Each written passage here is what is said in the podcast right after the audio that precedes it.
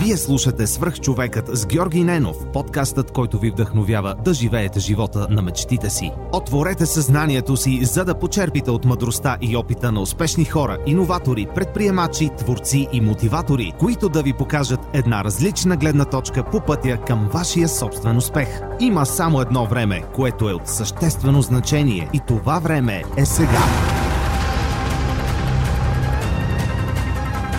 Здравейте! Вие слушате Сръх човека с Георги Ненов. Днес имам изключителното удоволствие да ви представя моят приятел доктор Камен Генов, който е ендокринолог в болница Авис Медика в Плевен. Запознахме се преди няколко години, когато Лазар и моите колеги от Lift създадаха едно събитие, което се казва Know How Share. Там ти говори за...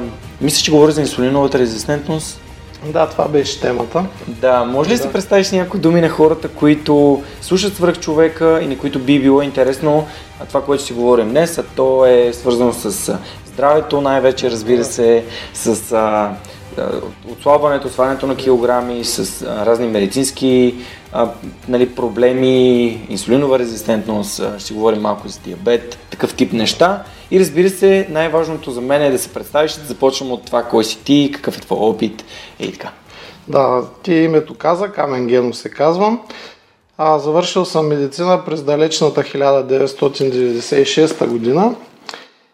След това реших, че хирургията не е точно специално за мен, тъй като предпочитам да работя повече с главата, отколкото с ръцете. И се избрах едно море вътрешни болести, тъй като тогавашната система за специализация задължително изискваше първо да има специалност по-обща вътрешни болести и след това вече трябваше да се избера и тясна специалност. Първия момент аз исках да стана кардиолог, обаче заради разни административни неща имаше години, в които нямаше бройки за дадени специалности. Най-лесно така ми беше да се избера от 4-5 други специалности – аз избрах ендокринология и болести на обмяната и сега се радвам, че направих този избор и че не станаха нещата с кардиологията, защото тя вече ми е доста по-малко интересна. А защо се радваш, че си избрал точно това?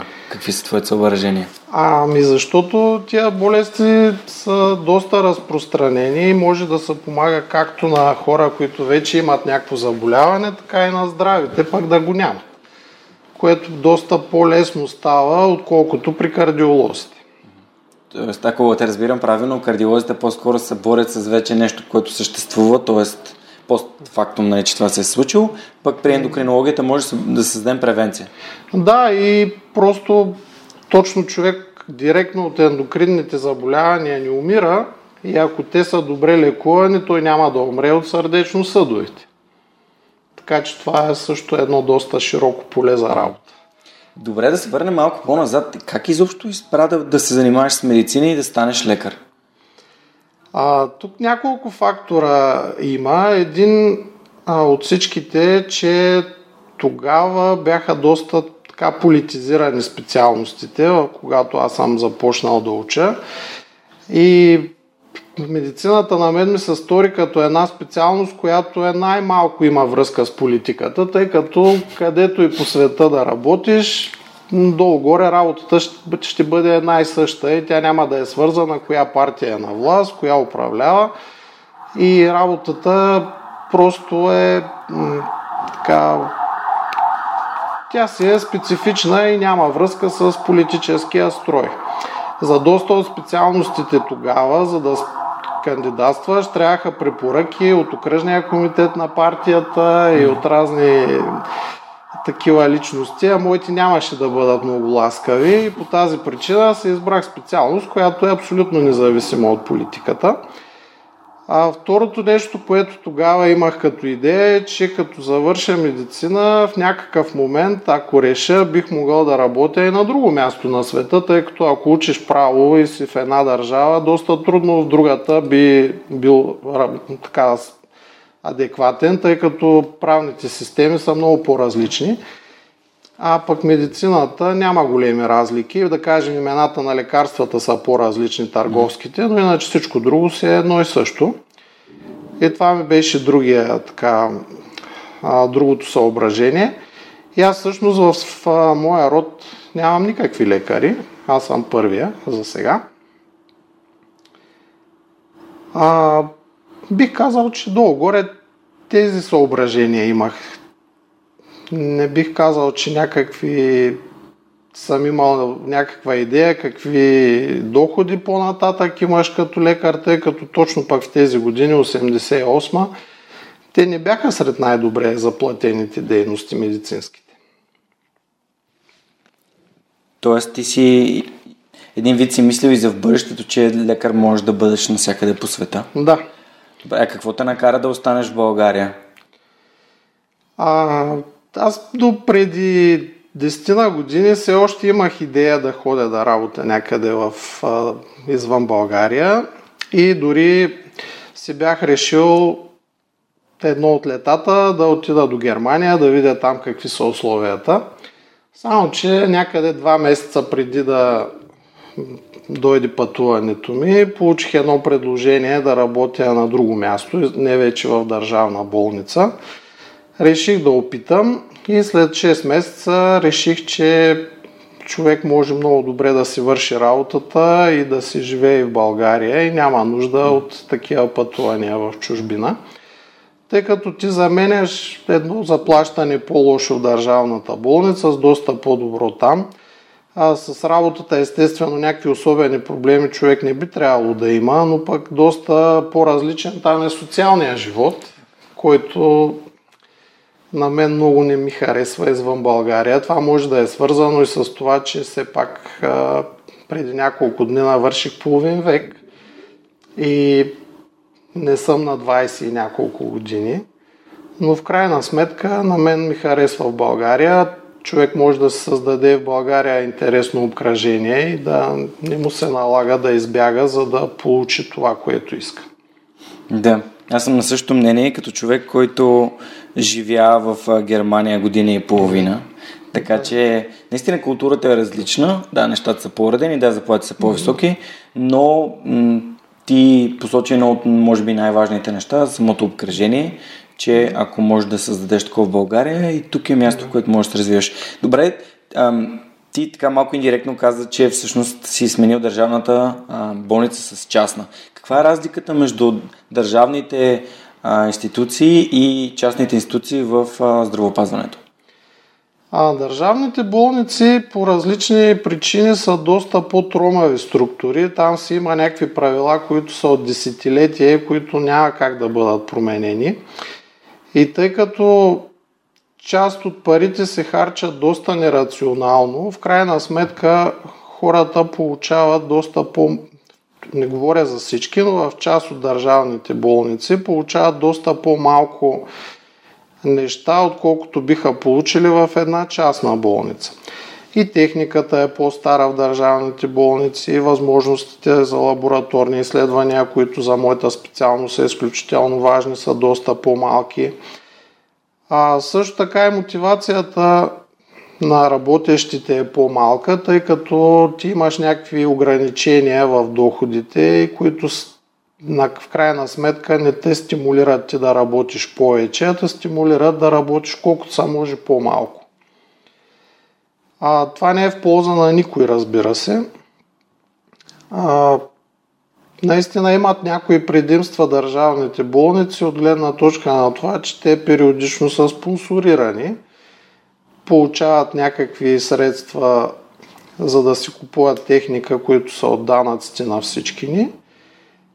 И въпреки всичко, покупките се правят по такъв начин, че тя не се купува най-добрата техника, а тази, която дава най-големи проценти, като не би го казал подкуп, но може и да е легално да, да получиш а, някакъв процент от сумата в твоята сметка, че си избрал един апарат, а не друг. Но тук говорим за обществени поръчки, тук които говорим, по принцип да. не би трябвало да се случва така. Да. Да, би okay. трябвало, но де-факто е така. Супер набързо да обясним на хората, които не знаят какво са обществените поръчки. Държавните институции като такива, те не могат просто да отидат на пазари да си купят нещо. Те трябва да пуснат една процедура, която е доста тромова и бавна, в която основният проблем, аз понеже съм занимавал с транспорта, там да. е същото, основният проблем е, че а, се дава критерии, най-важният от които е цена. В общия случай. Нали? Или пък се специализира устройството да има такива, такива и такива, такива функции, като се избира, нали, едва ли не се съставя по а, дадена машина, за да другите машини за да не отговарят на точно тези характеристики и така се заобикалят а, възможността за конкуренция, които нали, са заложени в идеята да има обществена поръчка, т.е. хората да имат конкуренция и да докажат, че техният инструмент, уред, апарат, ковиоз, например, както при капачките, а, е най-добрия, а не цената му е най-ниска, защото по тази абсолютно същата причина пътищата, които строят в България, нали, е, са, са в това дередже и трябва непрекъснато да се подновяват и оправят, защото критерият не е качество, не е доказан опит, не е а, нещо, което наистина е важно, ами е най-ниска цена и съответно има и вратички, които те да се заобиколят. А, просто беше важно като контекст. Да, но ние видяхме дори по телевизиите, че всъщност не винаги е критерия най-ниска цена, тъй като видяхме как един апарат, който струва една сума, е купен не. за два пъти по-голяма. да. Така че дори цената не е най-ниска. Това беше, мисля, че в търговския регистр имаш такъв случай не за сър, сървърите и, в, и цените. Една болница в Пловдив имаше някакъв да. скенер закупен за някакви пари. А, също така и в други болници има един апарат, който примерно в нашата болница е купен за една сума, друг с по-лоши характеристики е купен за два пъти по-голяма сума в държавна болница, така че а, там други са критериите да. за закупуването, не дали е полезен апарат, а в най-голяма степен. Да, защото все пак интересът на една частна клиника би била апарата да не се чупи, апарата да максимум стойност и съответно защото той генерира пари, той изкарва пари на болницата. Така че м- замислете се, ако това нещо е приложимо и в живота ни, нали, дали ще си вземем най- най-ефтиното нещо или най-ефтината храна, ако знаем, че може да се храним с нещо по-качествено и което примерно е по-скъпо. Нали, най- най-общо казано, стойността, която получаваме от а, парите, които влагаме. В епизод 100 Стойне Василев говори за много сходна тема, защото там говорихме за инвестициите и той беше дал пример, ако вие имате работа свързана с автомобил, примерно си купувате автомобил, който да ви върши тази работа и да ви изкарват пари допълнително, а не си купувате най-скъпия възможен, който пак ще ви изкарва същите пари, но вие ще инвестирате супер много повече в него, например. Такъв, нали, такъв тип.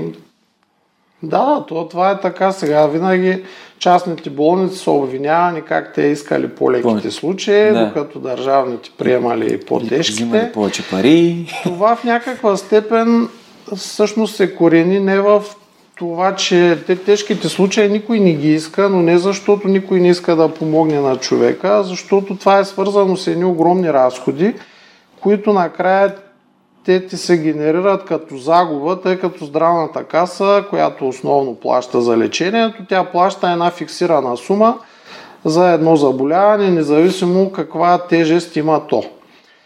И естествено, ако се плащаше според разходите, които си направил, всеки щеше да иска всякакви случаи, защото ако похарчиш 1000 лева, ще получиш 1000, ако похарчиш 2, ще получиш 2.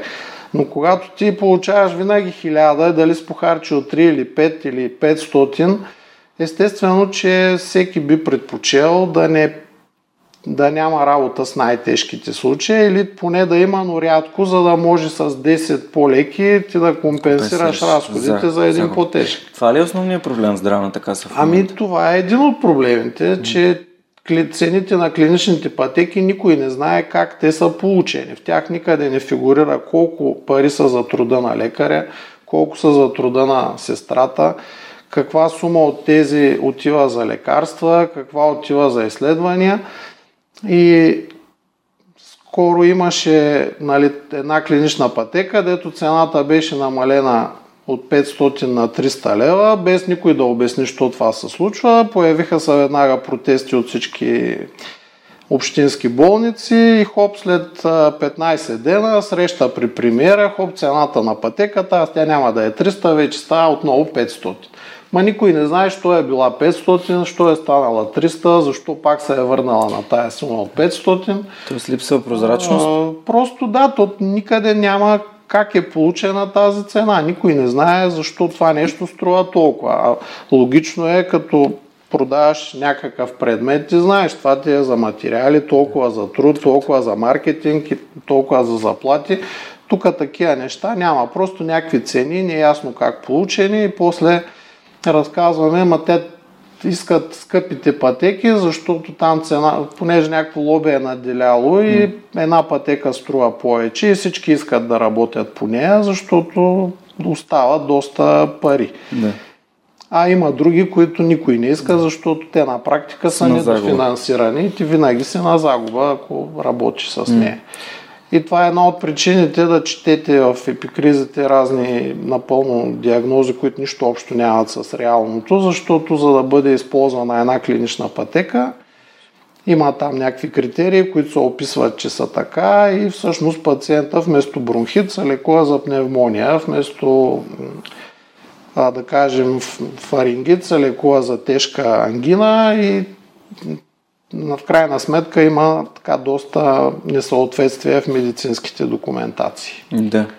Ами най-лошото, най-лошото е, че това са парите на българския дънакоплатец, които отиват за тези клинични пътеки, нали? Да, така е, но Тоест ние трябва да сме отговорни а, как те са разпределени. Тоест, нали, нашите представители трябва да са отговорни. Аз не, не говоря на политически теми принцип, но смятам, че е не, то хубаво... не е политика, Да. да. здравната каса не е политическа институция по принцип. Да, по принцип.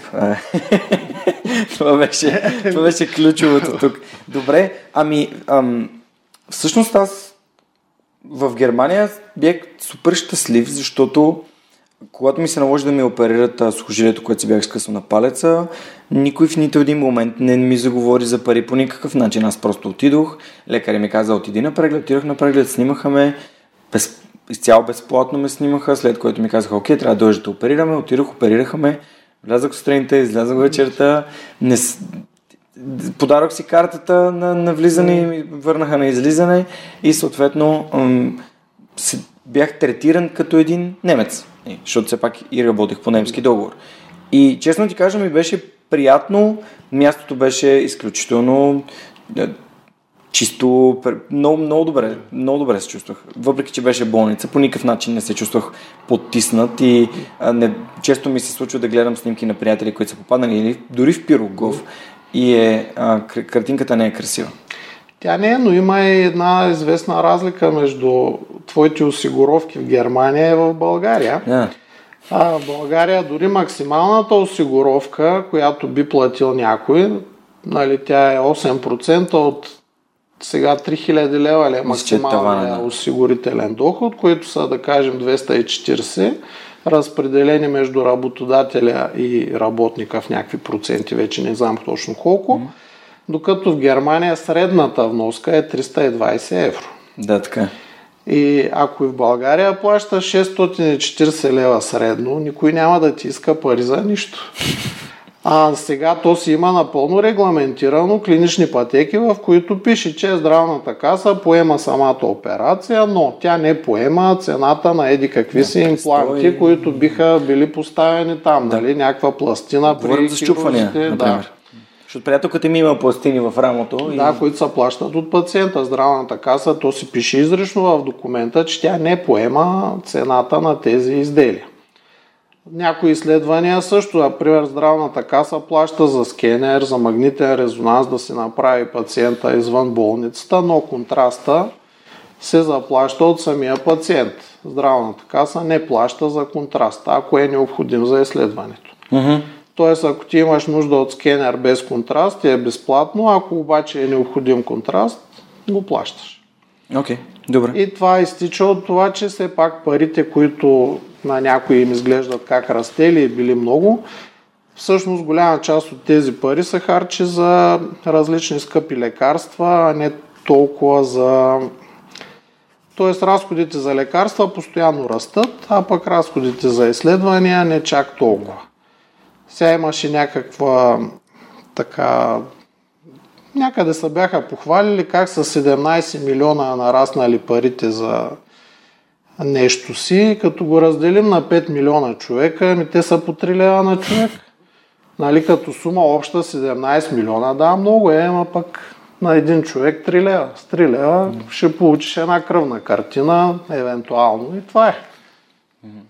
А добре, може би тази тема, която започнахме е свързана с здравната каса. Голяма част от хората и включително аз слагаме лекарите и здравната каса под един знаменател. Един вид те са едната страна на барикадата, от другата са клиентите, аз като потребител. Което създава една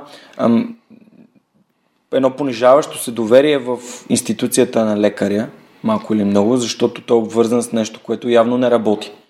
А, според теб каква е причина? Да, за съжаление е така, само че всъщност нещата са по-скоро лекаря и пациента срещу правилата на здравната каса, но тъй като ни обяснява здравната каса на човека, че това нещо не му го покрива касата, че това нещо трябва той да си плати, а това го правя аз. И нали, може би това е една от причините да изглеждат нещата, че аз съм лошия в случай и не искам да му дам това, за което той си е платил осигуровките. А всъщност тези правила, те не са зависими от мен по никакъв начин. Здравната каса си има един списък с какви изследвания заплаща и от всичко друго, което има нужда пациента, просто Той вади пари и си го плаща, ако иска да си направи това изследване. Но това го съобщавам аз, а не здравната каса.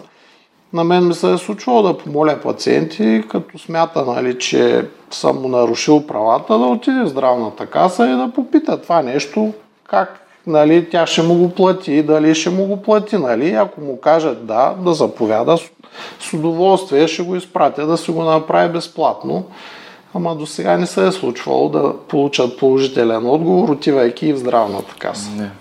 То това се лечи от, ако се отвори сайта на здравната каса, има една рубрика въпроси и отговори. И там винаги се задават много често въпроси, ама те ме накараха да си платят това, то правомерно ли е, искаха ми пари за това и най-често отговор е съгласно бюджета еди какво си, здравната каса не заплаща този, този материал или това изследване. Тоест, лошия възстаносец го убиват. Нали? Да, ми, в вашия случай доверието ви се, се подрива, защото вие следвате правила, които хората нали, не вярват, че как може нали, това да не Да, да той казва, аз съм осигурен. Казвам, да, точно защото сте осигурен, са ви това правата. Да. Ами да, тъжно. Наистина ние, ние после по-логично би било да сме от, от една страна на барикадата и ти благодаря, че го обясняваш. Ами Сметам, то се че... случва, защото някой път има такива пък съвсем безумни изисквания на касата, за да получи човек някакво ново лечение.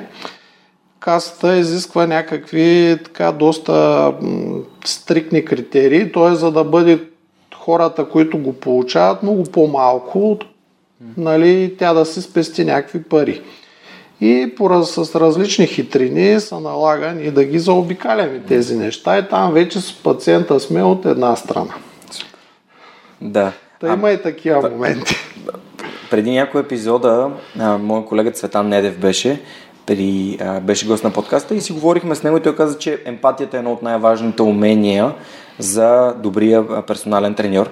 Мислиш ли, че ако лекарите имат по-висока емпатия и ам, по-така по-добри умения да изразят какъв е проблема и да го обяснят на, на човека от среща, биха били по-често разбирани. О, това със сигурност е така. И едва ли някой лекар има който да работи и да, да няма такова чувство. Не винаги обаче има време за да се случи това нещо. Ако ти имаш някакви 10 минути в кабинета и си ти си по-концентриран върху хиляда формуляра, които трябва да попълниш, да сложиш тук отметка, там чертичка и е, така не винаги остава достатъчно време или поне толкова, колкото би се искал на пациента, за да се обсъдят тези неща. Да се обърне внимание. И за съжаление някой път тези усещания пациента получава точно заради това, но в крайна сметка а, в България, тъй като доста по-бързо се случват нещата, отколкото в чужбина. Да кажем, да, в Англия ти ще получиш по-дълго време разговор с лекаря, обаче ще чакаш 6 месеца, за да се случи това. В България ти отиваш след седмица, 2, 3, 4 и естествено времето, което имаш е по-малко. Така че може би трябва и пациентите да решат какво искат, да е бързо или да е по-качествено. Да, моята приятелка, когато ходи на ендокринолог, тя ходи, тъй като а, си има щитовидната да. жлеза има някакъв проблем. Ние ще си говорим за това малко по-нататък. И знам, че тя 6, на 6 месеца са и прегледите и а, букинга буквално нали, резервира тези часове, запазва ги с 6 месеца напред. Така че... Това в България? Да. Е, Просто не, има може би има варианти лекари, малко които... по-рано да стане, да. но крайна сметка това е една от причините, просто краткото време, което има за разговор с пациента. Добре, това, това, което обсъдихме за здравната каса, за лекарите е много ценно. А, нека обаче отидем към, към нещо, което на мен ми е супер интересно а, да поговориш малко за него. А, когато се запознахме, ти разказваше, че всъщност ти си имал а, наднормено тегло. И то след проблеми сериозни с наднормалното тегло. М- можеш ли да ми кажеш как един лекар допуска това да се случи и после как ти успя да, да се справиш с тази ситуация? А, ти доста меко се изрази, то Обичам да съм дипломатичен. Не, не беше наднормено тегло, а си беше тежкостепенно затластяване. Ако трябва да сме така по-конкретни. А, ние лекарите не сме по-различни от останалите хора и когато се отдал на една инерция и ти така, то не ти създава някакви значими проблеми, някакъв, някакво състояние, някак си, както при останалите хора, то се случва един вид неусетно и така един вид в някакъв момент ти разбираш, че нещо се е случило. Но не винаги е така не винаги това е свързано с някакво оплакване, а просто може би някакси подсъзнателно ти виждаш, че нещата отиват на зле. Ти обясняваш на хората как, какво те трябва да правят, а също време ти не си го правил. И при мен нещата бяха доста катастрофални. Аз в един момент, когато реших, че трябва нещо да направя, бях 143 кг, като Wow. А, но аз се съчувствах добре. А, бях решил, че нямам нужда от диети. Физическа активност, някаква кой знае каква, не съм имал, защото бях заед да работя, да уча английски, за специалности, изпити и така нататък. На колко години беше? Ами, значи на колко съм бил 2010, значи към 40. И нещата се случиха дори малко случайно, т.е. аз подсъзнателно явно съм бил решил, че трябва да направя нещо, но някъде така пръст има и съдбата. Просто случайно си гледах някакъв руски канал, който е една от новините в, а, там в а, емисията новини беше, че е починал един френски диетолог, една руска лекарка, каза той, нали, направил там диета, така, така човека и, и това мина, нали. След два дни влизам в една книжарница, съвсем случайно, без нищо да търся, да разгледам какво има и виждам, че се продава книжка на този човек. Може да споменеш Раз... кой човек е, да, книжката Мишел Монтиняк се казва. Mm. То вече неговите книги не се продават, защото след като почина явно не могат да се разберат кой да наследи правата и вече не могат да бъдат купени, поне в България. Но така разгледах я, сториха ми са доста разумни нещата, които е написал. Купих си я и реших да пробвам какво ще се случи. И след първата седмица вече бях с 2 кг по-малко и така постепенно нещата станаха така, че свалих около 40. А как се храни своята мотивация? А, доста време. А може би това е някаква моя особеност, че аз като трябва нещо да се свърши, просто го правя, след като съм решил, че трябва да стане. Не бих казал, че съм имал някакви особени затруднения първото нещо, което направих е, че разчистих кухнята от всички неща, които човек като мен не би трябвало да консумира. Като например? Напълних един чувал с разни сладки неща, с всичката захар, естествено замина, разни неща подарих, нали, някакъв така разни сладка и, и други неща разчистих хладилника, това всичко за един час и оттам нататък вече почнах така, да купувам неща, които могат да, да бъдат консумирани от мен. И оказва се, че е доста лесно, като нямаш под ръка нещата, които не трябва да ядеш. Да не ги и ядеш. дори да ти се доиска, то няма как. Просто сега трябва да ходиш някъде, да си купиш по нощите. Естествено, че не отиваш. Но ако имаш някъде под ръка нещо, което не трябва да изядеш, рано или късно ще бъде изядено, това е сигурно. Джеймс Клир говори доста за този environment, нали, средата, която е около теб, как да, ам, да ядеш по-малко от нещата, които не трябва и да пиеш примерно повече вода, когато водата ти е пред очите, чай. Аз сега, понеже получих новия коледен подарък, кана за чай, която непрекъснато ми държи чая топличък и мога да си сипя всеки момент. Ми аз сигурно пия 20 пъти повече чай от преди и съответно пия по-малко от нещата, които а, са ми пречили по някакъв начин да си постигам моите цели, защото аз също имам някакви цели, които следвам. Да, и, и, и с какво, зап... интересно ми е с какво започна да се храниш сега. Те хората, някои ще проявят интерес на Монтиняк, каква е... А, какъв е значи тя диетата на Монтиняк всъщност е, тя се основа на храни с нисък гликемичен индекс. А, тъй като се предполага, то не предполага, са то е така, тя максимално стимулира покачването на инсулина след като бъде изядена такава храна. Тъй като при мен проблема си е инсулинова резистентност. Нали, аз не съм си правил изследване на инсулина, но то си има и доста индиректни белези, които са напълно достатъчни, за да бъде поставена диагнозата. И ако се отвори, има си един такъв сайт montignac.com, там е напълно така доста подробно описано, дадени са едни много полезни таблички, огромни с гликемичните индекси на храните. Естествено, че и количествата не са неограничени. Нали, едно от условията човек да свали килограми, то може би първото условие е калориите, които изяжда, да бъдат по-малко от калориите, които изгаря. И вече някакви допълнителни ползи според състоянието има, когато се използват някои други допълнителни ограничения в храната. В случая с хората с инсулинова резистентност това е доста така разумно да използват храни с нисък гликемичен индекс. То тук са включени повечето белтъчни храни, които естествено не трябва да бъдат ограничавани белтъците в храната и доста зеленчуци. Вече ограниченията са повече свързани с разни зърнени, въглехидратни Бобови. храни. А, бобове може, но в по-малки количества. Mm-hmm.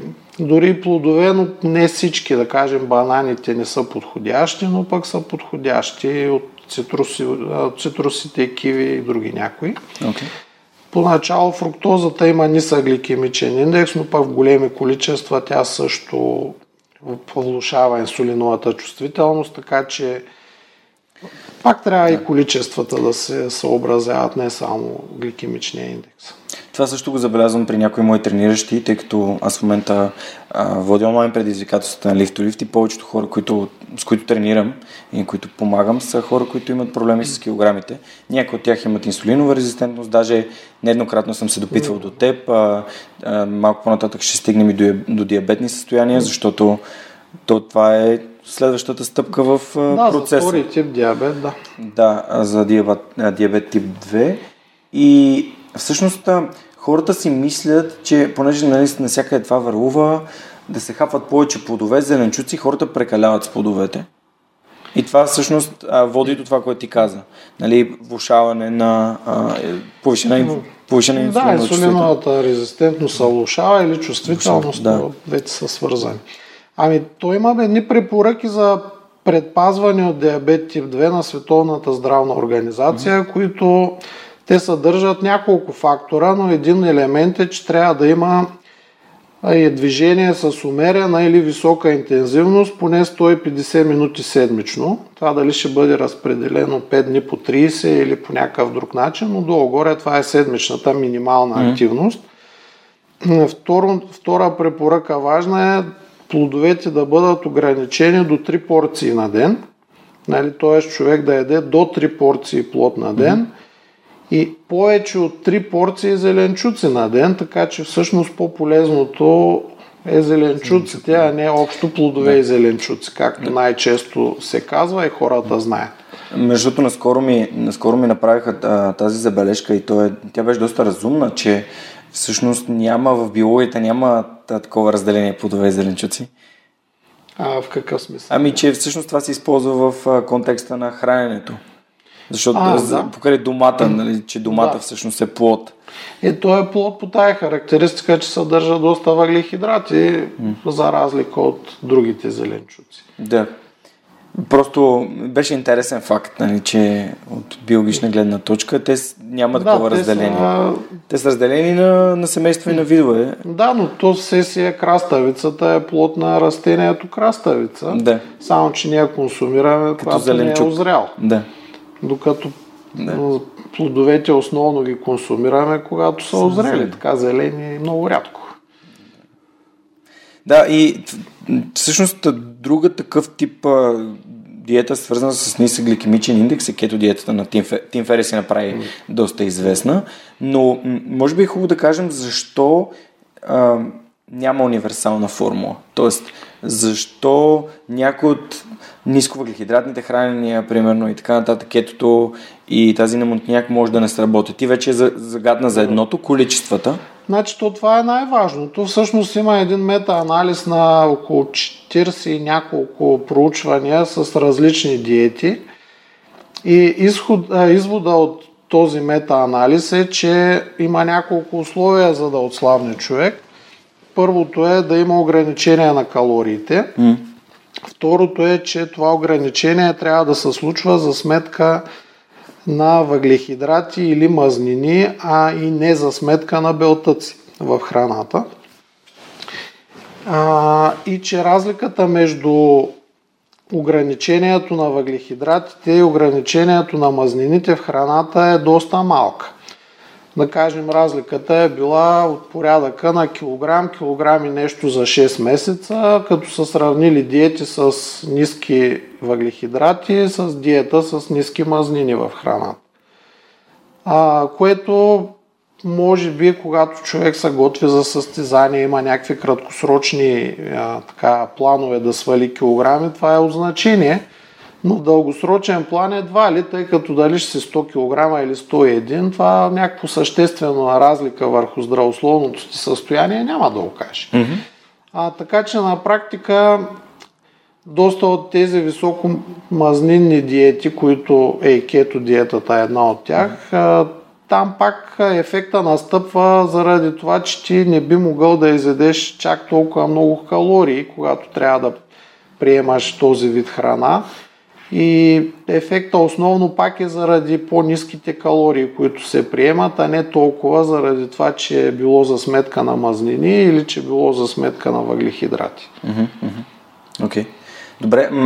И послед, последно по, по тази тема, нали, то сигурно няма да е последно за епизода, че може да се сети за още нещо, но а, наскоро слушах Никола от Aesthetic by Science. Никола е стан много, а, много ме кефят, че подхождат и те, както и Strong by Science, който също ми е гостувал, както и ние в Lift to Lift с а, the benefit of the doubt, нали, с съмнението. И там те, Никола говореше за това, че много мазнини всъщност също значи много калории. Значи, то значи от гледна точка на това, че в 1 грам мазнини има около 9 калории, докато в 1 грам белтъци са 4, в 1 грам алкохол 7 и в, а, говорим за 100% алкохол. Да. И в 1 грам а, белтъци и въглехидрати са все по 4. Но тъй като мазнината е такава храна, която човек едва ли би могъл да изеде някакви много големи количества, тъй като те създават едно по-ранно чувство за засищане, най-вероятно, т.е. тези проучвания и метаанализи, те показват, че в крайна сметка тези хора, които са консумирали много мазнини, те не са успявали да изядат много калории, заради това, че Се чувствали сити. че се чувстват сити по-рано, тъй като Да. въглехидратите не винаги ти създават чувство за ситост и би могъл да изедеш доста повече, отколкото мазнини. Да, супер. Това смятам, че е много важно. А, масово хората подценяват важността на закуската, но от, от това, което ти ми каза за насоките, които Световната здравна организация прави, а всъщност и от това, което аз съм се интересувал, м, общия калориен прием за деня е това, което всъщност е важно, но когато хората създадат навик да се хранят, аз съм забелязал, че това дава резултати по-бързо. Тоест хора, които не са закусвали, започват така да, да хапнат нещо сутринта, това им намалява желанието да ядат други неща а, между храненията и съответно при мен сами, ако не закуся, след обеда и вечерта вече имам някакъв глад за неща, които не са окей. Okay. Това съм го забелязал. Значи да, това обикновено е така и то е полезно закуската да има е белтък някакъв. Да, да. Нали, не... Общо взето а, белтъците би трябвало, ако е възможно, да присъстват в повечето хранения. А по няколко причини, тъй като те дават добро чувство за ситост. Втората причина е, че за да обработи организма а, някакво количество белтъци, той изгаря доста повече калории, отколкото би изгорил да обработи същите калории в а, въглехидрати. Тоест, част от енергията, която ние изразходваме, тя отива за обработка на храната. И това се случва в по-голяма степен за белтъците. А затова фибрите и белтъците са от храните, които първо, че дават засищане за дълго време и второ, че те водят до по-голямо изгаряне на калории да бъде обработена тази храна. И затова те имат ефект, че по-лесно се свалят килограми с тях. С... Сега тук не говорим дали да са животински или растителни, тъй като нали, има хора, които пък те животински продукти не консумират изобщо, да. други пък доста ограничен. Интересно ми е как се набавя целият белтък, а, защото само на леща и на бобови а, количеството, което трябва да консумираш, за да достигнеш нивата на белтъци, които можеш да получиш с а, едно яйце, едно кюфте на паржова са. Ами да, но явно, всъщност не явно, те просто изяждат по-големи количества от тези храни. Да. Mm-hmm.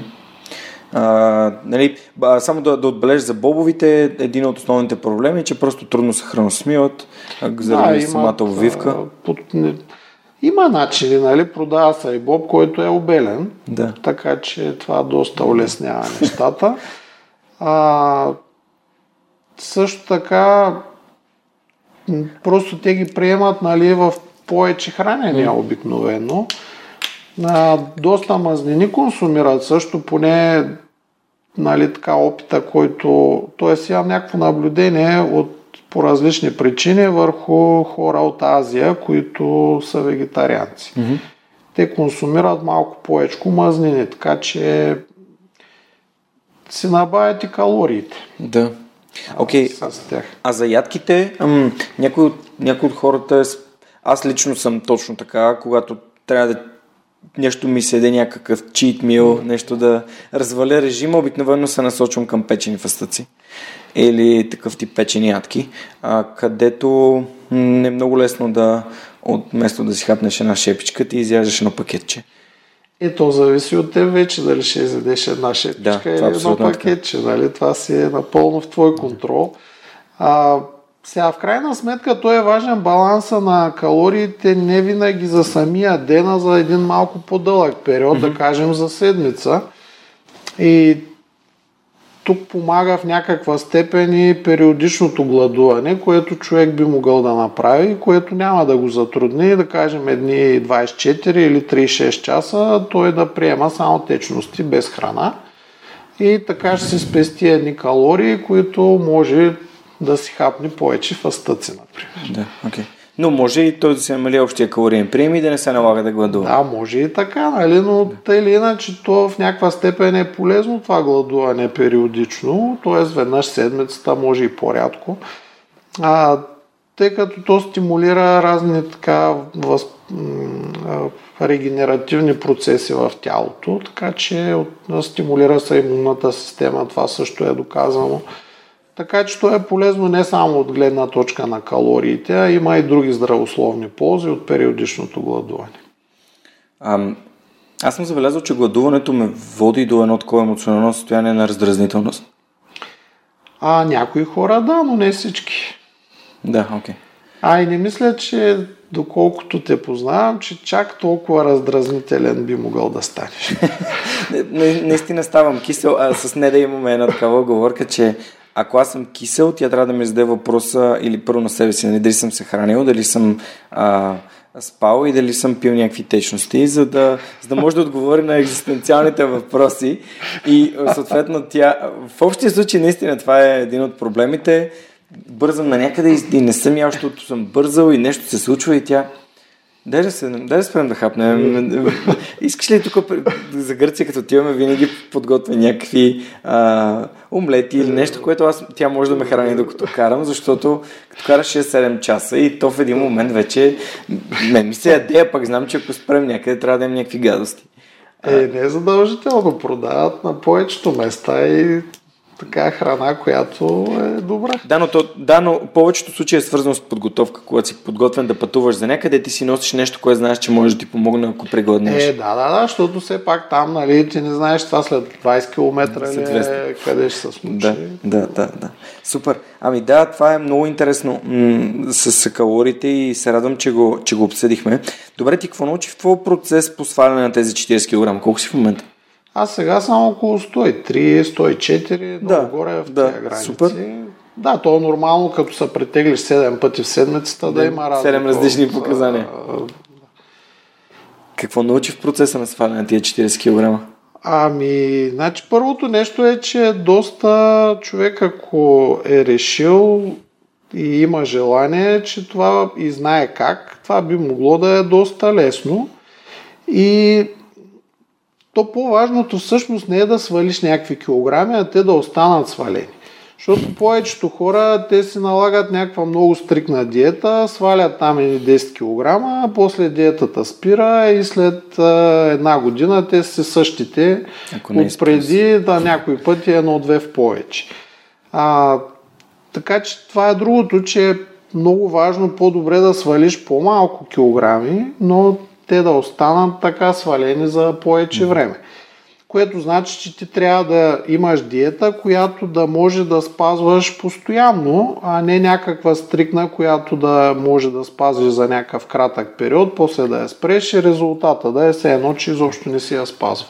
Моето наблюдение е, че стрикната диета общо взето създава а, такова емоционално изтощение на, на волята най-вече, което в някакъв момент ни кара вече а, да не издържаме и айде да пак се връщаме към... Да, затова казвам, че най-добрата диета е тази, която човек може да спазва или към която може да се придържа за, Дълго за дълго време.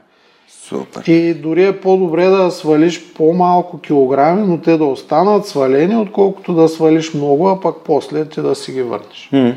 Още взето така голямата здравословна полза се оказва, че човек има ако свали 5% от първоначалните си килограми. Естествено по-голяма е ако свали 10%, но все пак това е някаква полза така обща за здравето. Му говорим за частота на сърдечно-съдови заболявания, частота на вероятността да така, намалява се вероятността за диабет при доста от хората. Така че и 5-10% е една доста добра, доста добро сваляне, стига това да остане така за дълго време. Тоест, ако те разбирам правилно, защото ти изпревари моят въпрос, а, причината за йо ефекта се крие в това, че хората вместо да търсят хранене, което в дългосроч... могат да спазят дългосрочен период с по-малко усилия, търсят рес, силно рестриктивно хранене от типа на две ябълки е, литър чай. Сега, нали, вестниците, като да. отвориш за 7 дена 5 кг да свалим, да. ама ни казват какво правим на 8 ден. Да. Да, именно. А, аз също имам такова наблюдение с моите трениращи. Хората, които свалят най, а, най-бързо и уверено са хората, които поне 3 месеца тренират и спазват а, насоките, които им даваме и те бързо постигат резултати, но в процеса те се учат кое хранене, как им. И това са моите въпроси, не свързани с, с а, вие, какво научи за твоето, за, за, за, за реакция на тялото ти спрямо тия храни, тия храни, тия храни, как се чувстваш. И когато човек започне да вижда връзката между как се храни и как се чувства, вече е по-лесно се справя. О, да, това определено е така. А, като то има значение, а, всъщност а, не, нали, тренировките те имат ефекта до толкова, доколкото създават по-голяма мускулна маса. нали, на практика човек изгаря много повече енергия за основна обмяна. Тоест това е обмяната, която човек има без да, без да прави нищо, нали? дори да си лежи в леглото, той изгаря някакви калории. Това е един много голям процент, даже някъде към 70% от целия енергоразход. И активното трениране, тези активни тренировки, те са 5, айде в някои много пък по-трениращи да са 10% от общия енергоразход. И на практика ти да тренираш там 4 дни в седмицата, чак толкова много калории не можеш да изгориш с самата тренировка. Но това, че ти променяш състава на тялото, т.е. има повече мускули, които изгарят енергия дори в покой и по-малко мазнини, които почти никаква енергия не консумират, за да бъдат поддържани. По този начин ти си помагаш да сваляш килограмите в бъдеще, затова то в началото е малко по-трудно, а после вече става по-лесно. Yeah. В крайна сметка то е много важно не само да следиш теглото, а да следиш и състава на тялото, т.е. какъв процент относително, разбира се, то, никой няма да дава 100 лева, за да си мери постоянно мазнините колко са били точно. Но има си нали, индиректни начини да се види, че нараства мускулната маса, пък намаляват мазнините в тялото. Ето всъщност а, страничните ефекти те и по-голямата частота на болести се получава не толкова от това, че човек има повече мускули и тегло заради тях, а от това, че има мазнини и повишено тегло за сметка на мазнините. За сметка на мускулите. А, Мазнини за сметка на мускули. Да. Да, окей. Okay, да. А, едно от нещата, които съм научил от Лазар и много пъти сме си говорили, е свързано с точно това замерване на мазнините, че стана доста модерно използването на биоимпеданс. Това е така кантар с взето един уред, на който държите или слагате пръсти и така нататък. И това, което съм запомнил и естествено няма да забравя и се опитам да го дам и на, на хората, с които тренираме, че ако се мерите с такъв уред, е хубаво всички останали условия да са идентични, когато се мерите, а не един ден да се измерите на него, примерно сутринта, втори ден да е някакво навънка да вали, примерно влажността на въздуха да е супер висока, защото те дават отклонения. И ам, най- така достоверния начин за измерване е така наречения калипер, където това, тези Нали, да, но с хубав уред, нали? Да, да. Не с едни пластмасови уред. долара, да. които не е много ясно какво измерва. Просто това е хубаво да се измерва на едно и също място, а, пак също нали, времето да е горе-долу идентично. Да, не но те там са стандартни седемте, ако решим гънки, които да измерим, така че то мястото, да. Най-точно разбира се е с а, Декса, това е един рентгенов метод, но там цената е 90-100 лева. Декса скенер. Да, който okay. ти измерва мазнините, може дори има такива софтуерни продукти за него, които да ти кажат точно на лявото бедро колко мазнини имаш или на корема или където си решиш. Yeah но това просто не е оправдано економически, при положение, че може с един сантиметър да си измериш няколко важни а, да. няколко места, как, нали, талията и горни крайници. Да. Това абсолютно всеки може и вкъщи да се направи напълно безплатно. Това е част от процеса и да при има нас. някаква така доста добър ориентир какво се случва. Това не е част от процеса, защото, както е казал Питър Дръкър, това, което може да се измери, може да се управлява и е важно и вие, докторите, нали, лекарите, да. правите точно това. Правите тестове, за да може да видите какво е състоянието в началото и какво е състоянието вече в, след приложената терапия, лечение или възстановяване. Да, тия с тия биоимпеданси те ги ползват доста, но не винаги по правилния начин и един път нали, са мериш сутрин, па вечер и не винаги така много точно може да, mm. да се ориентираш и все пак струва и там някакви пари. Аз не знам колко струва това изследване, но в крайна сметка не е необходимо просто. Mm. Добре. Според теб, понеже вече говорихме за храната и за движението, за почивката и стреса да си поговорим малко. Стрес, според мен, това е моето лично наблюдение, че един от основните генератори на болести и на занемарено здраве. А, със сигурност е така, тъй като стресът той в голяма степен нарушава ритъма на хормоните на човек. Независимо какъв е стресора, дали това е някакво психично състояние, дали е някакъв непосредствена заплака физическа, организма си има такива типови реакции, с които реагира по един и същи начин. А, първата фаза, в която участват адреналин, норадреналин, такива стресови хормони, която е общо взето от рода на бий се или бягай. И тя като се, тя се изчерпва за минути и след това вече, ако продължи да действа стресора, се включват и производството на други хормони от надбъбреците, които в крайна сметка стреса той, тъй като действа и на мозъка и на части от него, той нарушава секрецията на абсолютно всички хормони и по този механизъм организма е изложен на доста негативни въздействия от стрес. Особено когато това е не този позитивен стрес, който така те активира ти да правиш нещо, а този дълго траеш постоянен стрес, който всъщност в крайна сметка ти пречи ти да дори да си вършиш нормалната работа и да имаш нормално ежедневие. А, затова всички антистрес техники са добре дошли за хората, които са изложени на стрес. И там вече всеки трябва да си избере от въз... многото възможности, кои са най-добре работещи за него, но просто трябва да, да пробва и да види. Вариантите са медитация. Медитация, може да си вземат книжки за оцветяване за възрастни. Mm. Нали, има са предвид, че книжките са за възрастни, а не картинките в тях за възрастни. А, Ами, без, червен, без червена точка са, да. Чекай, че докато схвана, какво искаш да кажеш. Да. Така това си, да. това си действа, нали, със сигурност. Сгубяване, знам, че сглобяването на конструктори и пъзели работи по Да, по, по това също, шиенето на гоблен, ако някой му е приятно да прави това нещо. Тоест механично действие, което изисква да се концентрираш в да, него. И, и да... ти да се концентрираш нещо друго и да, да изключиш mm. от тия стресови състояния. Разбира се, има някои нали, добавки, които също биха били полезни. Магнези? А, магнези е едната, да. другите са доста препарати, златен корен, нали, или тия разни азиатски женшен mm-hmm. в различни дози.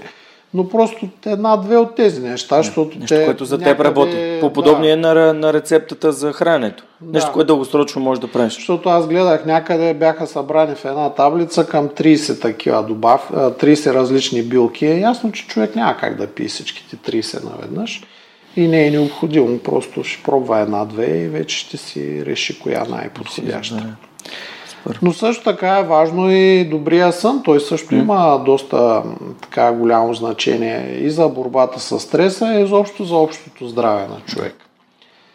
А, това обаче е доста трудно да бъде постигнато напоследък, било заради това, че на хората им се налага да работят до късно или нощен, или да имат различен режим, един път да са на работа през деня, друг път през нощта. Но не на последно място са и съвременните условия с това замърсяване с синя светлина навсякъде. Сега вече доста съобщения се появиха за вредите от синята светлина и за изобщо за светлинно замърсяване, както се говори. А това, което ние бихме могли вкъщи да се направим е поне да си сложим някакви програми на устройствата, които ползваме, които да филтрират синята светлина. Друг вариант са очила, които блокират синята светлина, които също са полезни и поне час преди сън да може да сме се откъснали от всякакви устройства и такива източници на светлина. Вярно, вече има и лампи, които са с жълтия спектър светлините. Основно това, което правят е, че те намаляват производството на мелатонин, а пък мелатонина е този хормон, който синхронизира нашите биоритми с а, смяната на ден и нощ навън. Правени са опити, като хора са сложени в една в едни пещери, които никаква светлина до тях не достига – Общо взето биоритмите са се организирали на 24 часа е малко. Тоест и дори без, без да имаме тази синхронизация, нашите биоритми са си за около 24 часа, mm-hmm. малко по-дълго от 24 часа. Но тук мелатонина, това, което прави е, че той ги синхронизира с смяната на светла и тъмна част на денонощието навън. В някаква степен тук а, така, биологичният смисъл е, че за доста от животните има значение какъв сезон е. И тъй като един сезон може в едни години да е топъл, в други да е студен, а, но това колко е дълъг деня и колко е дълга нощта си е константа за всеки mm-hmm. път за пролетно време и така овцата знае, че това трябва да се случи през есента, това през пролетта и... И съответно и ние знаем същото. Да, колкото и ние да си мислим, че сме много по-висши, на някои неща и ние сме на нивото на останалите бозайни. Е, от, от него ни е милиони години да стигнем тук, където се намираме в момента и да... да. Така че това е супер. Добре, да те питам, моето наблюдение за свързано с стреса е, че човешкият мозък много бързо решава, че това ниво на стрес е окей, okay, в някакъв момент при, приема за нормално и когато човек нали, продължи да слага стрес и още и още и още, това съответно води до някакъв бърнаут, който може да е заболяване от всякакъв тип, включително а, има и хора, които а, мисля, че има хора, които развиват диабет по такъв начин. Да, т.е. стресът е отключващия момент, да, защото те да. са имали някакво предразположение преди това. Да. А, то това също въжи за, и за щитовидната жлеза. Нали, обикновено, когато идват пациенти, те казват, а, баща ми има диабет, ама той негове е от стрес. Нали, да, но почти всички хора са изложени на стрес, но за щастие не всички имат диабет. А, така че стреса е нещо, което всъщност отключва някакво заболяване, към което човекът или иначе е бил предразположен. И затова в резултат на този стрес едни хора имат а, високо кръвно, други инфаркт, трети инсулт, четвърти захарен диабет, пети проблем с щитовидната жлеза. А, така че стреса той си е фактор за доста заболявания, но все пак има и други допълнителни. Нали? Той не е единствения да. и да, да. Не, нали, той просто отключва нещо, което ако не сега, сме ще ли да го развием пък след 10 години. Mm-hmm. Колкото по-рано, по-зле, разбира се. Да, така. Добре, като сме заговорили за диабет вече, а, какви са причините, които наблюдаваш най-често водят до, до това състояние?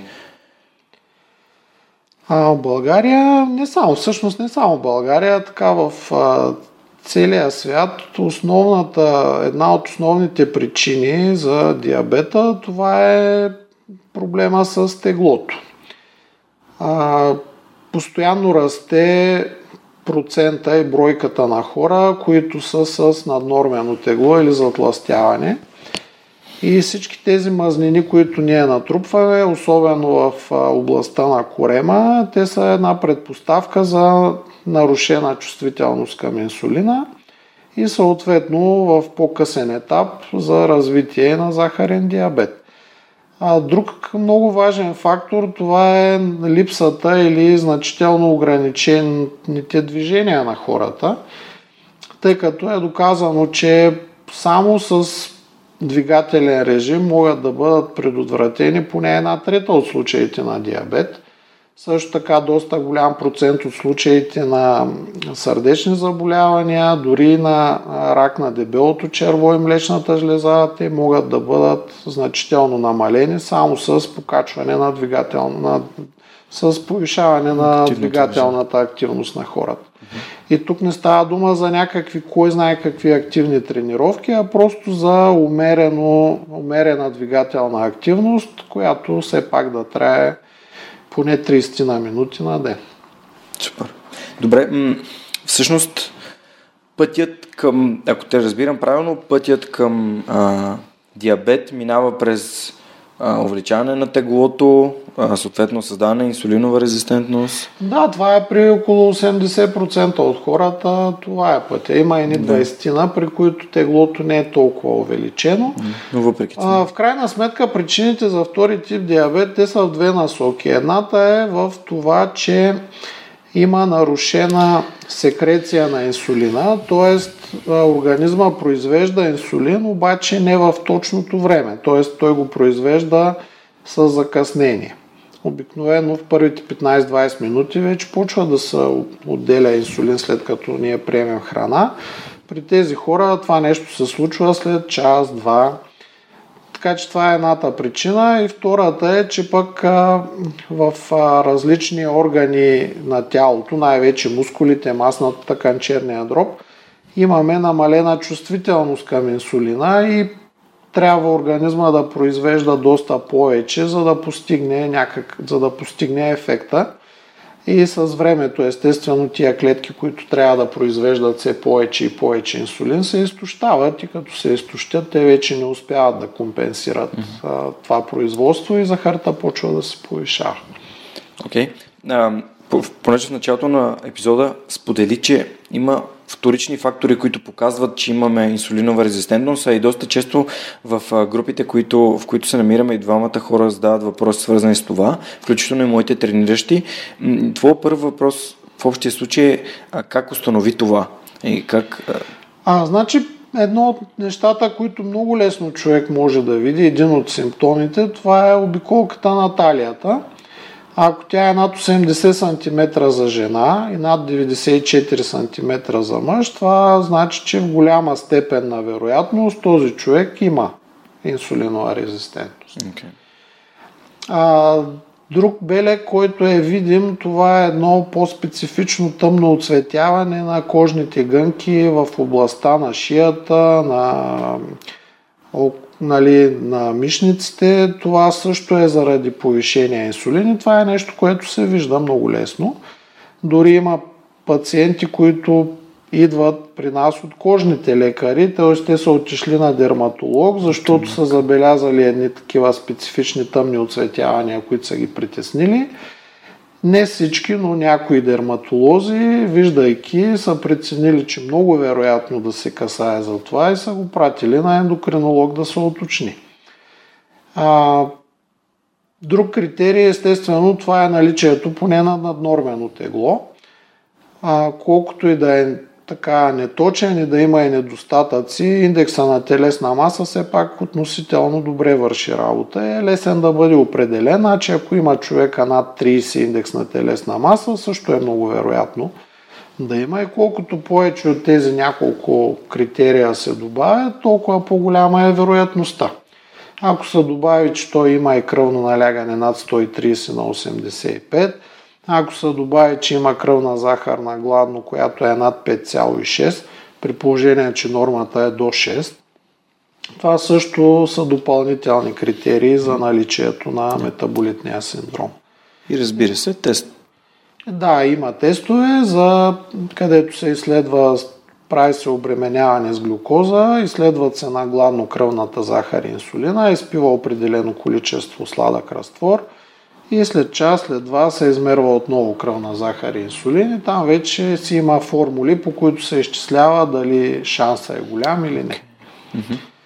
А така че който иска, не са чак толкова скъпи тестовете, би могъл и да се направи. Но все пак трябва да има някакви така клинични симптоми, така само нали, аз да видя дали имам, не е много оправдано да се харчат пари. Да, супер. А, и съответно, ако човек не предприеме никакви действия, защото нещата, които казахме до тук, биха довели до превенция от диабета, т.е. храни с а, нисък гликемичен индекс, с спазване на калории, движение, както ти каза, е основно движение. Ми а, каза, то, като... това е първото. Значи има проучвания, които са направени върху хора за точно за превенция на диабета и те са няколко. Има правено в Финландия, има в Индия, mm-hmm. а, в Европа, като са разделени пациентите на няколко групи. Едните са имали само да пият хапчета, които се знае, че подобряват инсулиновата чувствителност. Друга група са имали само физическа активност И трета група са имали физическа активност плюс пиене на лекарства. И се оказва, че хората, които са имали физическа активност, в по-голяма степен са били предпазени от това да развият захарен диабет, отколкото тези, които са пили хапчета, но не са имали физическа активност. А пък разликата между групата с физическа активност и хапчета и само с физическа активност не е голяма. чак толкова голяма, mm. колкото се е очаквало първоначално. Се е смятало, че ще бъде много по-голяма, но всъщност не. Така че в крайна сметка се оказва, че и таблетите имат някакъв ефект без физическа активност, но много по-добър ефект е от физическата активност без никакви медикаменти. Добре, тук има един специален въпрос от, а, от Мария. А, каква е причината според теб да пада възрастта на жени с репродуктивни проблеми? А, например, ще дам а, поликистозни яйчници, пак инсулиновата резистентност и хормонален дисбаланс. А, в голяма степен а, всъщност а, инсулиновата резистентност, тя обикновено е част от това, е част от симптома на поликистозни яйчници. Значи, пациентки, които имат поликистозни яйчници, те най-често имат инсулинова резистентност, независимо дали с нормално или с наднормено тегло. А поликистозата на яйчниците, влияйки на овулацията, е един от, една от така честите причини за нарушение на за проблеми репродуктивни. А, също така, самото наднормено тегло а, има влияние върху репродуктивната функция. А тук все пак да не забравяме, че и поднорменото тегло има mm-hmm. такова отношение, тъй като яйчниците имат рецептори за лептин. Лептина е хормон, който пряко отразява количеството масна тъкан в тялото. И ако той е под определен процент, а, съответно се нарушава значително овулацията и възможността да се случи бременност. Естествено, биологичният смисъл е, че тази жена с почти никаква масна тъкан се очаква да не може да изхрани плода и природата прави така, че той всъщност изобщо да не се появи да застраши а, и майката, пък и своето собствено съществуване.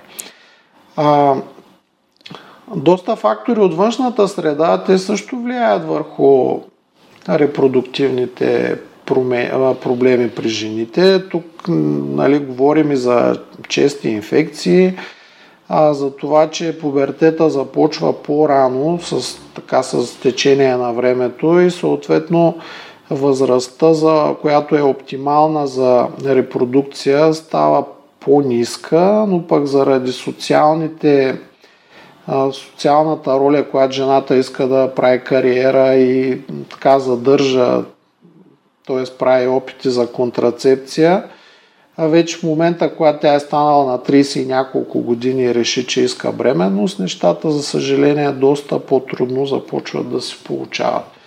А тъй като всяка жена се ражда с определена бройка яйцеклетки в яйчниците и с времето тяхната бройка намалява и колкото по-намалява, толкова вече по-малък е капацитета им за, за бременност.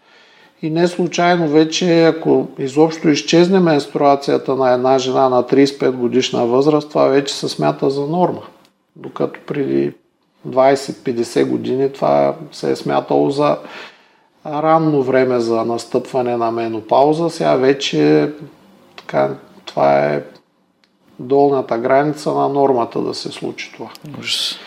Така че съвета към жените е кариерата да, но все пак да помислете за бременност поне преди 30 годишна възраст.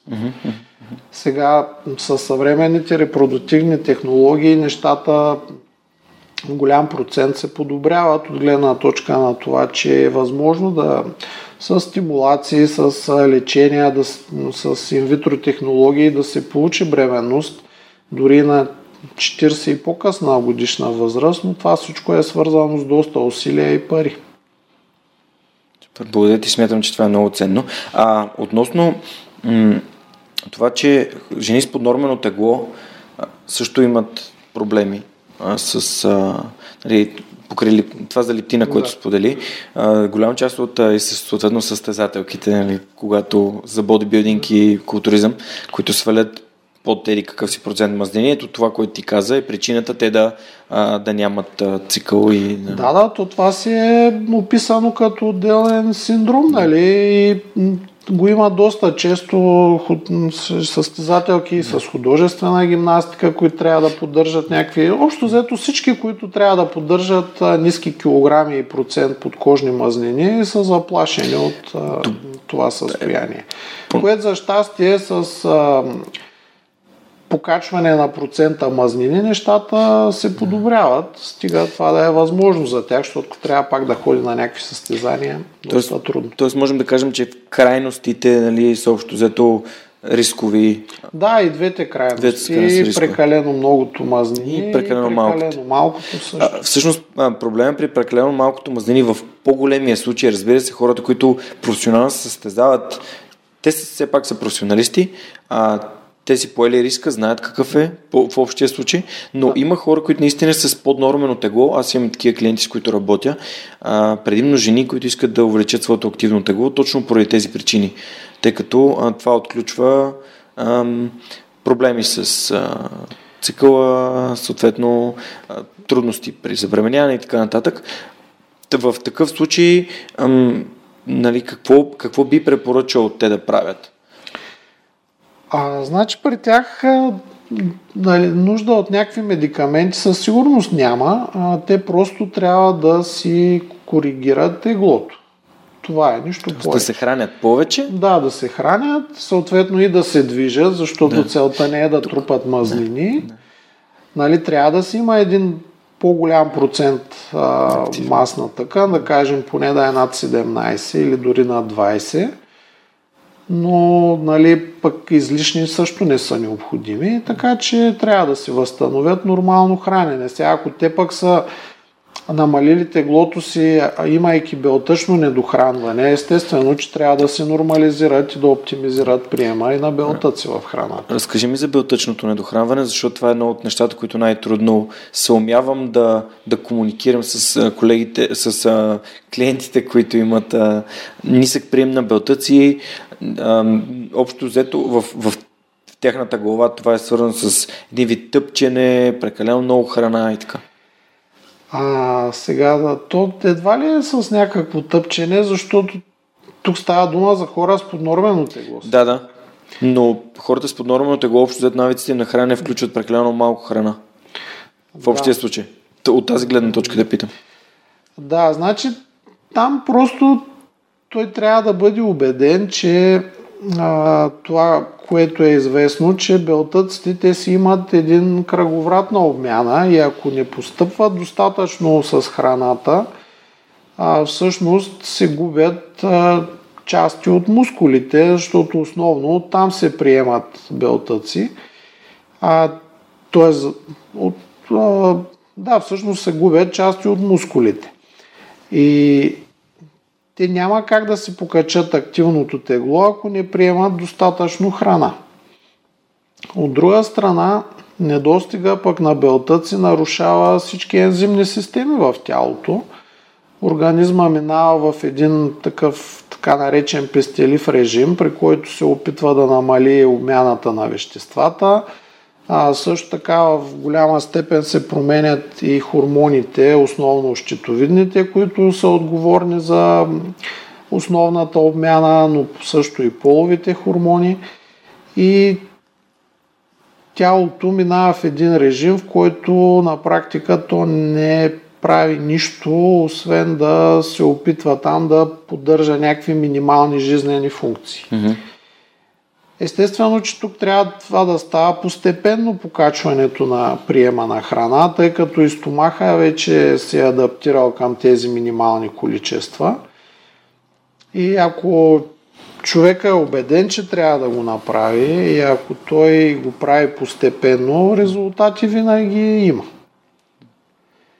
много рядко се налагат да се добавят някакви храносмилателни ензими или пък някакви източници на протеини, които не са с храната, но пък са лесни, да кажем, някакъв на прах протеин, Да, който може да бъде прият като допълнителна доза, ако е голям проблем това, че трябва да да е приема някаква храна.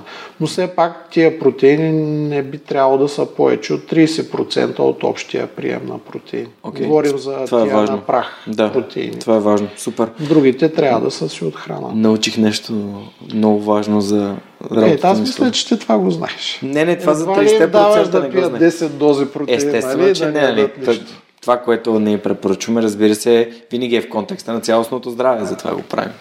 Ам, добре, имам още две, две много интересни ам, теми, за които искам да поговорим. Те са всъщност три. А, Единият въпрос е свързан с а, състоянието на щитовидната жлеза при хипофункция и ам, когато се пускат изследвания, това е моя тренираща, която има проблем с щитовидната жлеза. А, само тироиден стимулиращ хормон TSH ли се пуска, достатъчен ли или трябва да се пуска T3, T4, нямам идея какво T3 и Да. T4. А, сега, значи зависи от това каква е целта на изследването и кога се прави. По принцип, ако TSH е нормален, това гарантира, че останалите два хормона в дългосрочен план са били нормални и може, той е скрининговия хормон, ако той е нормален и ние не очакваме заради някакво заболяване другите два да не са в норма, не е необходимо да си харчи човек парите и да ги изследва. А когато обаче целта е да се контролира лечението в а, така краткосрочен план, да кажем преди месец е променена дозата на лекарство или току-що е започнато някакво лечение, тогава има смисъл по-скоро Т4 да бъде изследван, тъй като той е хормона, който по-бързо се променя. А TSH той може и 2-3 месеца да не се промени, така че като, ако го изследваме толкова скоро и видим, че не се е променил, той не, това не ни носи никаква информация. Mm-hmm. И пак от гледна точка на спестяване на пари, възможно само Т4 да бъде изследван. А, има някои състояния, когато а, имаме съмнение, че би могло пък активният Т3 да е извън норма, тогава може да се наложи и трите хормона да бъдат изследвани. А Но как? по принцип скринингове е TSH.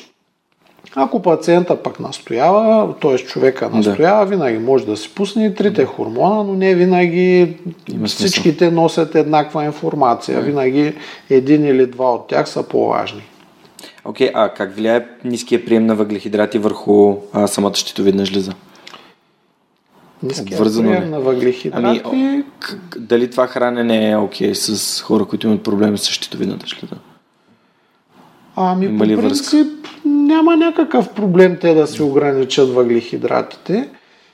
А, в а, съвремието се открива доста рано намалената функция на щитовидната жлеза и тя обикновено не е чак в такава тежка степен засегната, че да влияе прекалено много върху обмяната на веществата. А, за да има един пациент, един човек а, покачване на теглото заради заболяване на щитовидната жлеза, трябва да, да имаме доста, така, доста тежко да е променена функцията на щитовидната жлеза. Ако примерно един TSH нормално е до 4 и нещо, на пациента е 6, а шансът това да е причината за някакви промени с теглото е минимален. Вече ако TSH е 20, 50, 100, над 100, както рядко, но има и такива случаи, а тогава вече да, със сигурност той може да има отношение към теглото и то по няколко механизма. Първо от това, че намалява основната обмяна, т.е. тази, която човек има, когато дори е в покой и спи. А, също така се образуват, се задържат повече течности в тялото и по тези два начина човек покачва теглото си. Но това е при по-тежко нарушена функция. При леко нарушена функция това няма никакво отношение. Mm-hmm. Сега, тъй като на мода напоследък е тироидита на Хашимото, това е едно Да. автоимунно заболяване, при което а, се образуват антитела от имунната система на човек срещу части от собствената щитовидна жлеза, вместо срещу различни вируси и бактерии. А, естествено, причината не е ясна, както за повечето имунни заболявания. То е доста често, общо взето за България, около една на 5 жени го има. Но при 3 четвърти от хората, които го имат, той никога през целия им живот няма да наруши хормоналния баланс. Т.е. тези хора са условно здрави. Те имат а, тироидита на Хашимото, но хормоните, които се произвеждат са нормални и по тази причина, каквото и оплакване да има човека, причината не е щитовидната жлеза. Okay. При друга една четвърт, в някакъв момент, по-рано или по-късно, се открива нарушение на хормоните, което в най-големия процент е към това да има намалена функция на жлезата – и тези хора задължително се нуждаят от лечение.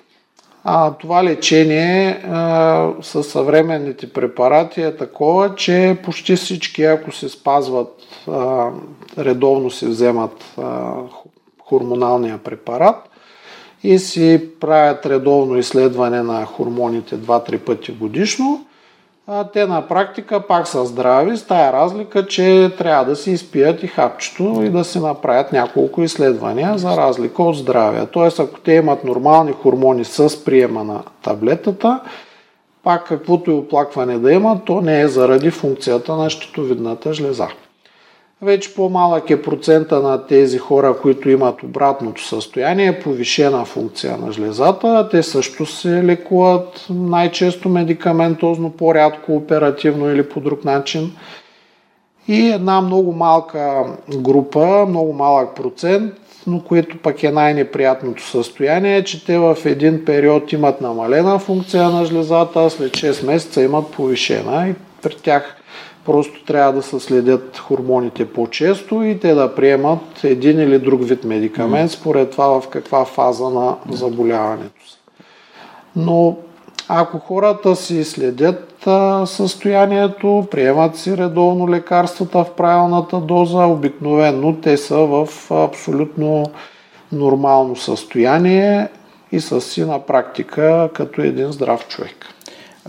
Последният въпрос на Цети е свързан с, пак с Хашимото точно и дали дадени храни се отразяват по някакъв начин а, предвид глутена и, и, и млечните.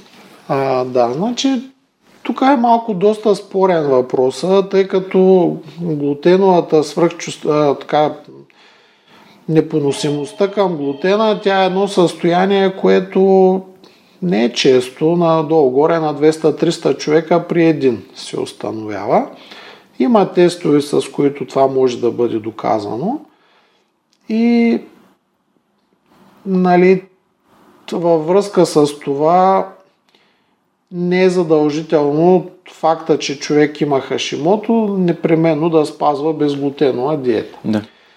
Аз лично моите пациенти ги съветвам, тъй като тия изследвания обикновено се правят в чужбина, струват пари, трябва струва им идване до София, за да им вземат кръв за тия изследвания.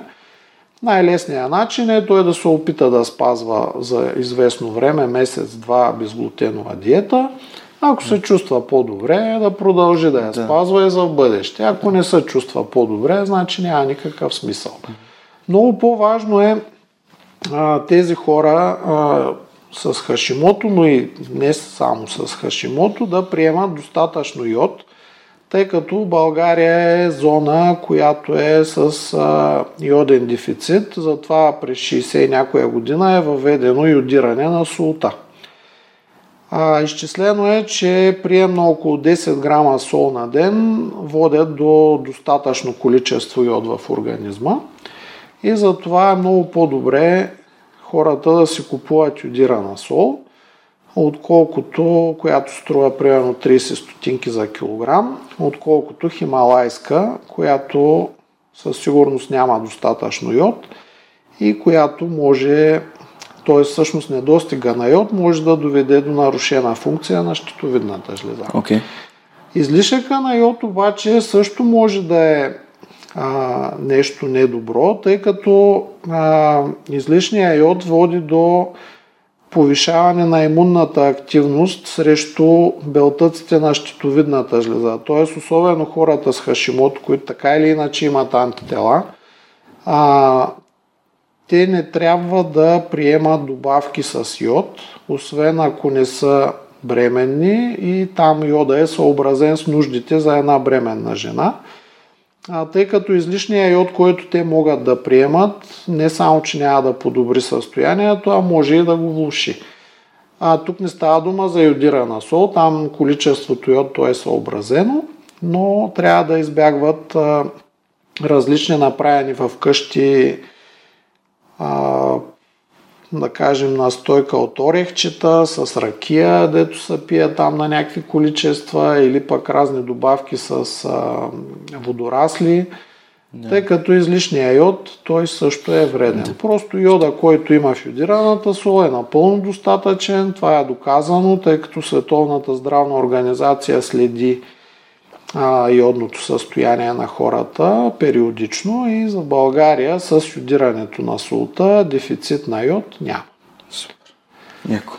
Добре. А, благодаря ти много, че отговори на въпросите на Цвети. Аз и благодаря, че ги зададе. А, когато я писах, тя каза, аз винаги имам въпрос за ендокринолози. Тя е една от най-надъхните трениращи, с които съм работил и много се радвам, че, а, че прави такъв интерес. Един въпрос, свързан с хората, които тренират вече, а, които, така, моя колега Мишо Баленков каза, че с нощ си говоря след на тази тема, но все пак да споделим. А, хора, които искат да да постигат а, резултати в фитнеса с микродозиране с стероиди. Това вредно ли е или не? Какви биха били ползите и има ли негативи? А, значи, това микродозиране би имало ползи, ако е за някакъв много кратък период от време.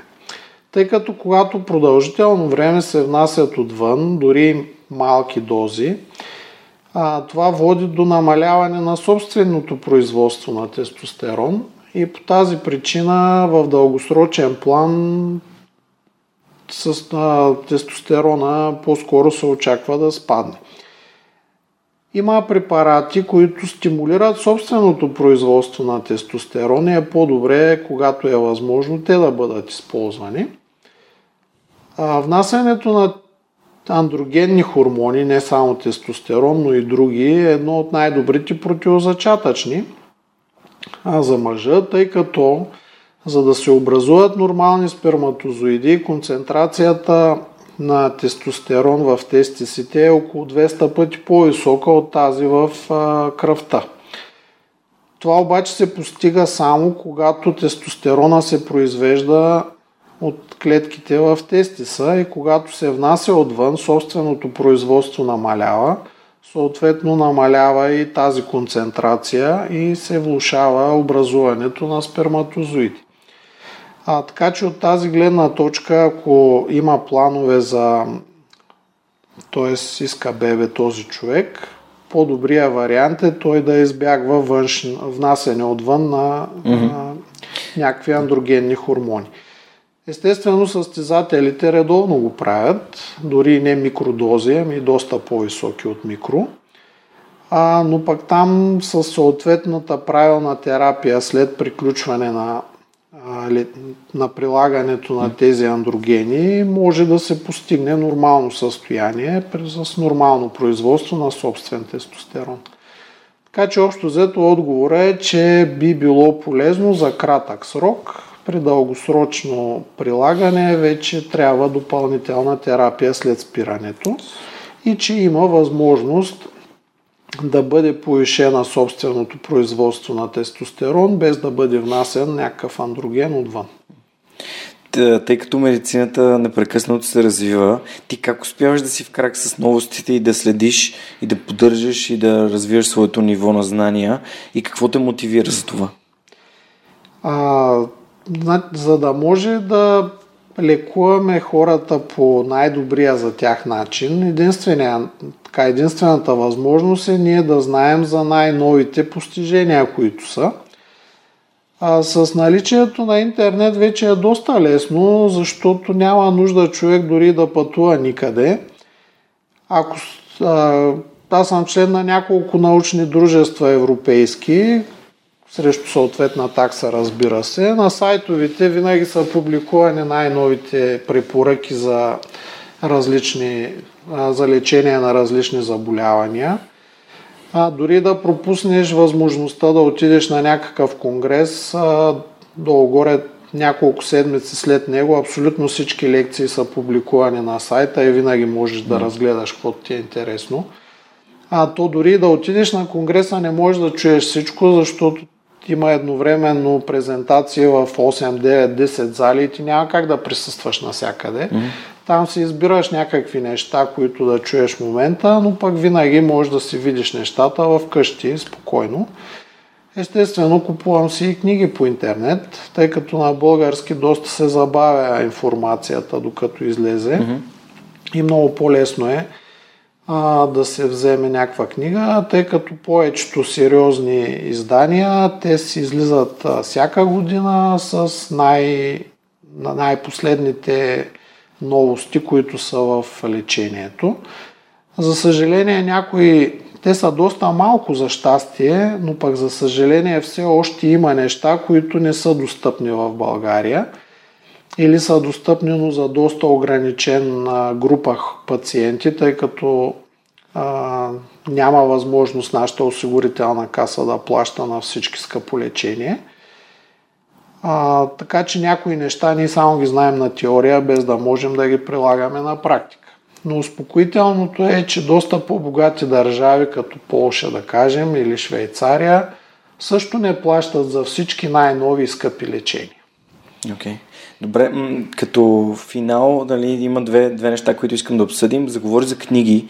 Има ли някоя книга, която ти е помогнала да, да си да, да, бъдеш по така по-мотивиран, по-успешен в това, което правиш, да дава ти е вдъхновение и би искал да споделиш с, няк... с слушателите на Сърх човек? А, тук доста ме затрудни за книгата. Те са много, но а, трябва да си помисля. Дай втория въпрос, пък Добре. ще си помисля Добре, за книгата. помисли си коя книга би препоръчал на хората да прочитат и смяташ, че би им била полезна. Не, не говорим за медицинска тематика, да, нещо, да, да, което да, да.